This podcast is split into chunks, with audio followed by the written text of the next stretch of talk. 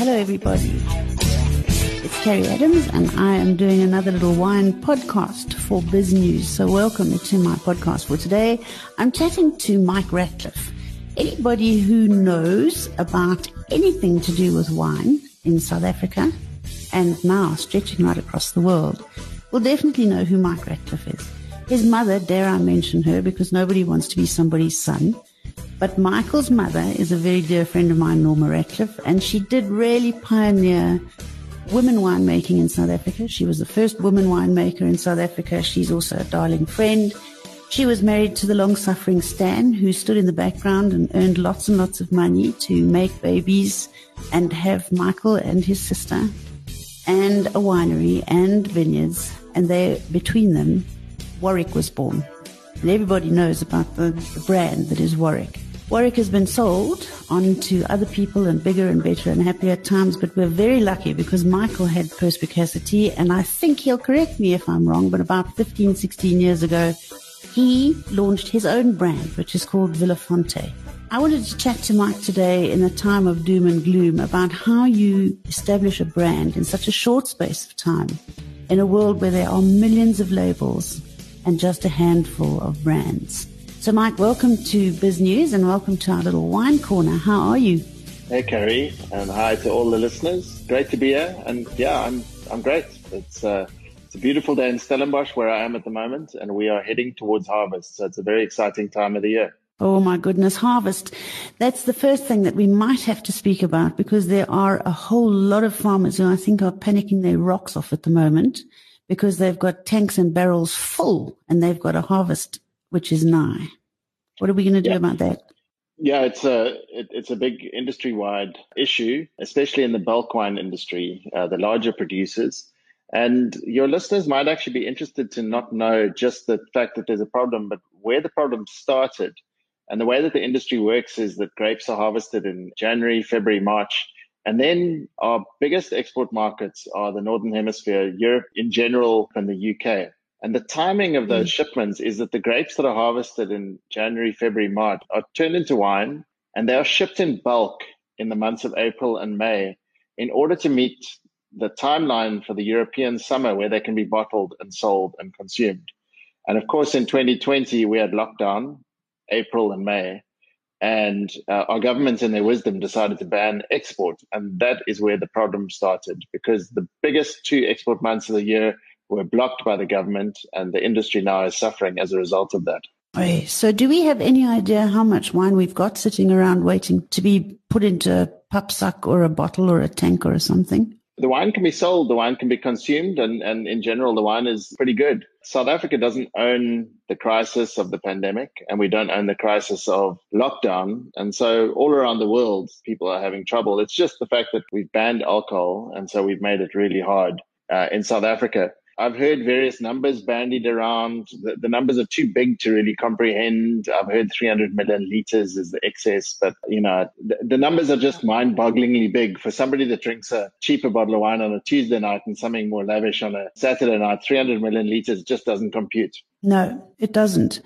All that being equal, I know that you're sort of spearheading a little initiative, taking the government to court, are you? Yeah, it's a it's a real industry team effort. It started during the first lockdown uh, when we got a, a bunch of industry bodies together from as diverse as the Hermanus wine growers, the Stellenbosch wine route, Paarl, Franschhoek, and we bandied together to take government to court. Unfortunately, the day before judgment was due to be handed down, the ban on the sale of alcohol was lifted. So we don't really know if we won it or not, but we like to at least give ourselves some credit that we put some pressure on government. So it was just announced today. Uh, in fact, it was embargoed until one o'clock today on the 27th of January that uh, VinPro, which is the industry body, was taking government to court. Uh, so that press release has gone out. Um, we've we've been actively campaigning behind that to support them. In my capacity as chairperson of, of Stellenbosch Wine, we have the biggest representation of producers in VinPro. So we, we have been making a fair amount of noise. But the, the reality is, Carrie, that the wine industry supports the government's effort to cut down on or clamp down on the spread of COVID. We support it 100%.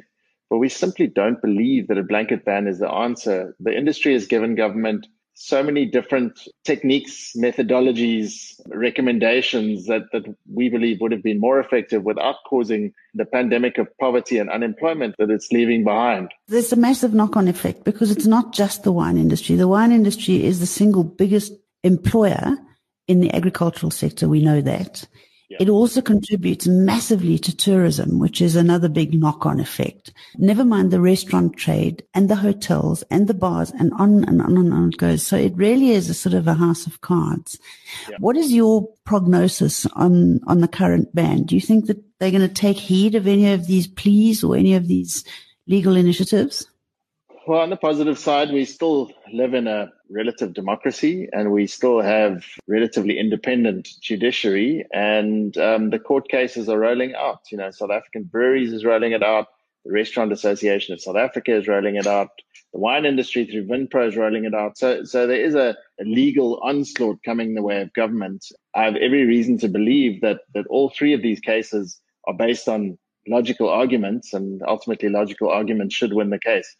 Yeah, we just say thank you so far for what your efforts have, have sort of encompassed to date. And let's talk about happier things like Vilafonte, because Vilafonte is a very happy space for me.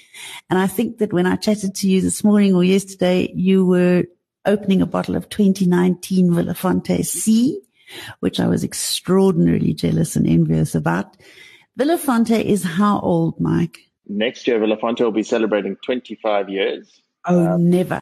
How can that be? Our first property was purchased in 1996. The first vineyards planted in 1997, the Cabernet vineyards. So yeah, 25 years. And you know me, any excuse for a celebration. But yeah, quarter century going pretty strong. And the nice thing is it's still the original team. There's been very little change. It's, we just do the same thing over and over. You don't. You do the same thing better every year.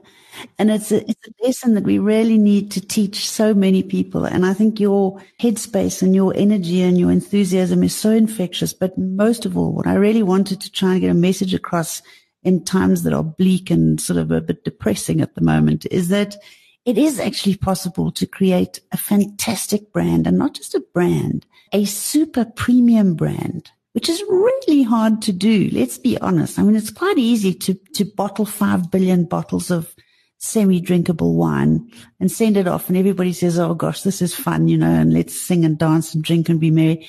It's not so easy to create a super premium brand with a very limited supply to start with. I mean, you've upped your production a bit, but it was very limited to start.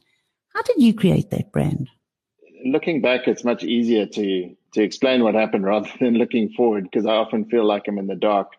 I, I think when it certainly when it comes to um, operating at the top of the market, short-term thinking just doesn't cut it. The reality is you need to choose your site well. You you simply can't build great wines on the back of poor terroir. It just can't be done. So that's the first thing. So perhaps we got lucky, but perhaps we didn't. But we have started with a piece of land that is quite remarkable, and our predominant soil type is called Vilafonte, and that's so we built our planted our vineyards and built our brand on the name of our soil. And, and the answer is also long term. That soil's been around a hell of a long time. Um, ultimately, you know, I think you have to think what, what I'm really aiming for is a, a, a double century. This is already a 200 year business plan. True greatness is not often created in a single generation in the wine industry. There's, there's got to be long termism in, in the thinking. And, you know, if I can uh, be part of the team that laid the solid foundation for the future generations, well, then that's a great result. Tell me that one of your daughters is going to take over from you and run your business, or either of them. I know one plays the guitar. I don't know what the other's doing at the moment. Well, actually, you mentioned that bottle of wine that I opened last night. It's the very first bottle of the 2019. And um, I drank it around the dinner table with my family. And both daughters, who are 14 and 16, they both tried it. And one of them thought it was the most delicious thing they've ever tasted and the other one thought that it was um, like drinking sandpaper. So it might still be early to talk about second generation, but uh, we're working on it. Mike, the 2019 is due for release when? We've got a long way to go. We we make three Bordeaux blends. Uh, the very first wine that will be released will be the Seriously Old Dirt 2019, which will be released at the end of February. Then um, the the Series C and Series M end of uh, this year and the beginning of next year. So they're all bottled and labeled, but we like to keep them in the cellar for at least a year just to allow the flavors to integrate. So this, and this is a patient game, you know, it's a waiting game. Well, you're going to have to send me a bottle of seriously old dirt and an M and a C for the boys who look after me here because the only reason they're looking after me at the moment is that they think they're going to get a glass of wine at some stage. And if it was that, they would be very, very, very lucky. So next time you come to Johannesburg, you're going to have to come and visit us and have a drink with us, Mike. What's on the cards for Vilafonte going forward? Anything big that we need to know about? Uh, a very slow and steady um, planting program. We've been quietly increasing our hectareage. So so we're now about um, 20 hectares planted, which for any other wine industry people listening, they'd be laughing at me saying, only 20 hectares? What are you talking about? That's mm-hmm. nothing. We think it's a pretty big deal. Yeah, we planted two hectares last year, which is the biggest planting we've ever done. And it's just not that big. But, you know, when you're planting this kind of quality, you need to do it right. And every single detail takes so much, so long. And so planting is, is probably the most exciting thing we've been doing lately. For the edification of my number crunching listeners, how much is it costing now per hectare to plant a Vilafonte type hectare? Or is that too much of an, of an inside secret? I've always learned from my business partners that um, we should be open with all of our intellectual uh, knowledge and experience because it's never really about the knowledge. It's, it's always about the implementation. So I can tell you exactly 420,000 to 450,000 per hectare it's certainly not cheap, but we consider it to be really good value. Well, when they taste that gorgeous velvety crimson stuff, it is absolutely delicious. For those of you who have never tasted a glass of Vilafonte C or M, or even seriously old dirt, which I just love. It's my it's my standard go-to. If you haven't tasted, I'm not going to say go to the shop and buy because then Cyril's going to come after me because you can't do that at the moment. But as soon as the op- as soon as the stores are open, Make that your first bottle of wine that you buy. Anything from Vilafonte. Thank you so much for being with us on Biz News. It was an absolute treat as always. And when you come up next time, we're going to have you in the studio.